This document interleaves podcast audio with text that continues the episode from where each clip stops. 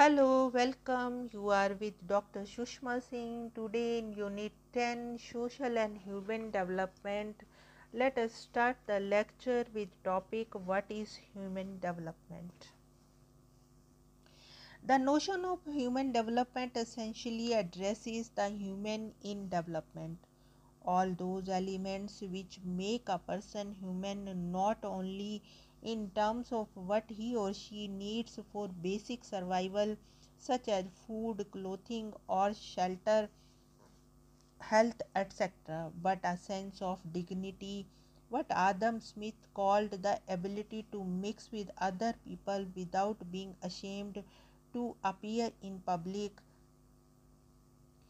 It is a process of enlarging people's choices the human development approach looks at income as a means, not as an end to people's development in contrast with the earlier growth model.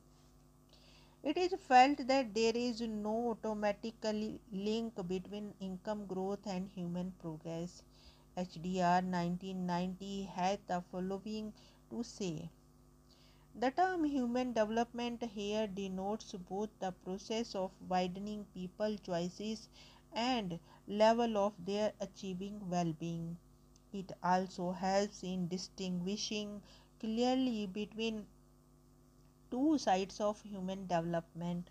One is the formation of human capabilities such as improved health or knowledge, or the other is the use that people make of their acquired capabilities.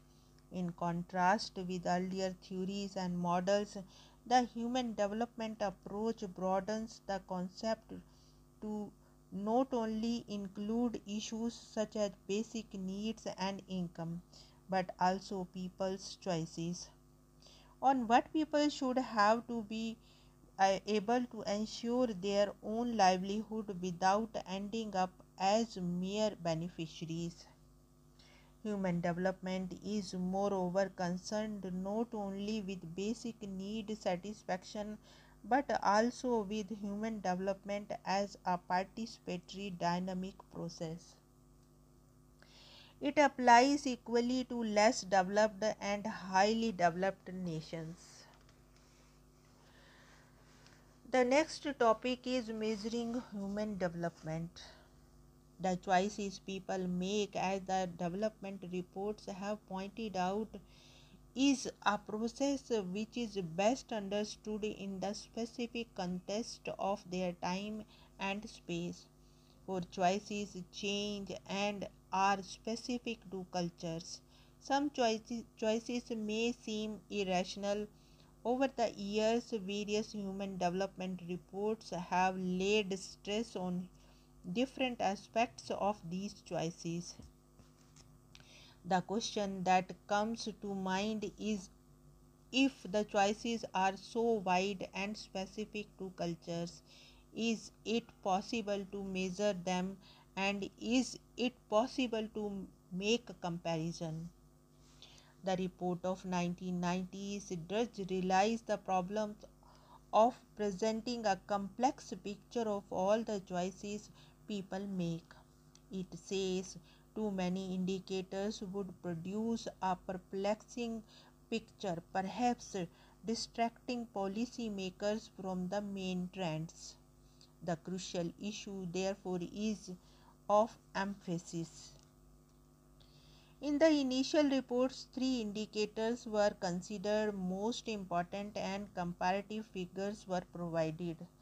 The three elements which were considered essential to human life are longevity, knowledge, and a decent living standard.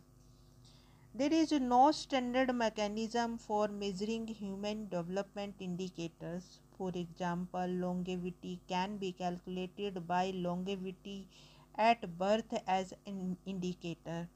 And the second indicator, knowledge literacy figures, are the main indicators. Though there are debates about what kind of literacy, the quality of it, and so on. But literacy is still the beginning and therefore a good indicator. As for the third element, decent living, it is very difficult to look for indicators. It requires data on access to land, credit, income, and other resources. Except for income data on other indicators is rarely available and even the indicators of income does not always tell the whole story especially since incomes are mostly in the national average however by actually looking at purchasing power of income helps in assessing the buying power of the money that people have one of the major problems of calculating indicators is that they are shown as a national average. The average does not reveal the wide disparity that may exist in the society.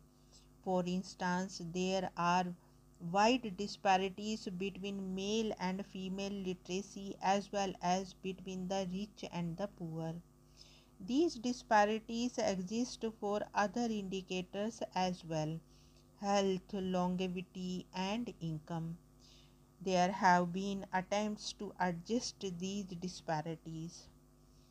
If inequality is seen as reducing the value of average achievement as given by unweighted average mean that can be adjusted by the use of inequality measures.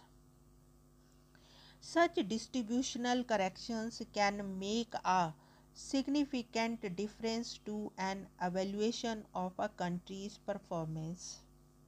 When it comes to other equally essential elements of human well-being such as cultural freedom, security, human interaction, it becomes very difficult to conceptualize these categories and equally difficult to measure them.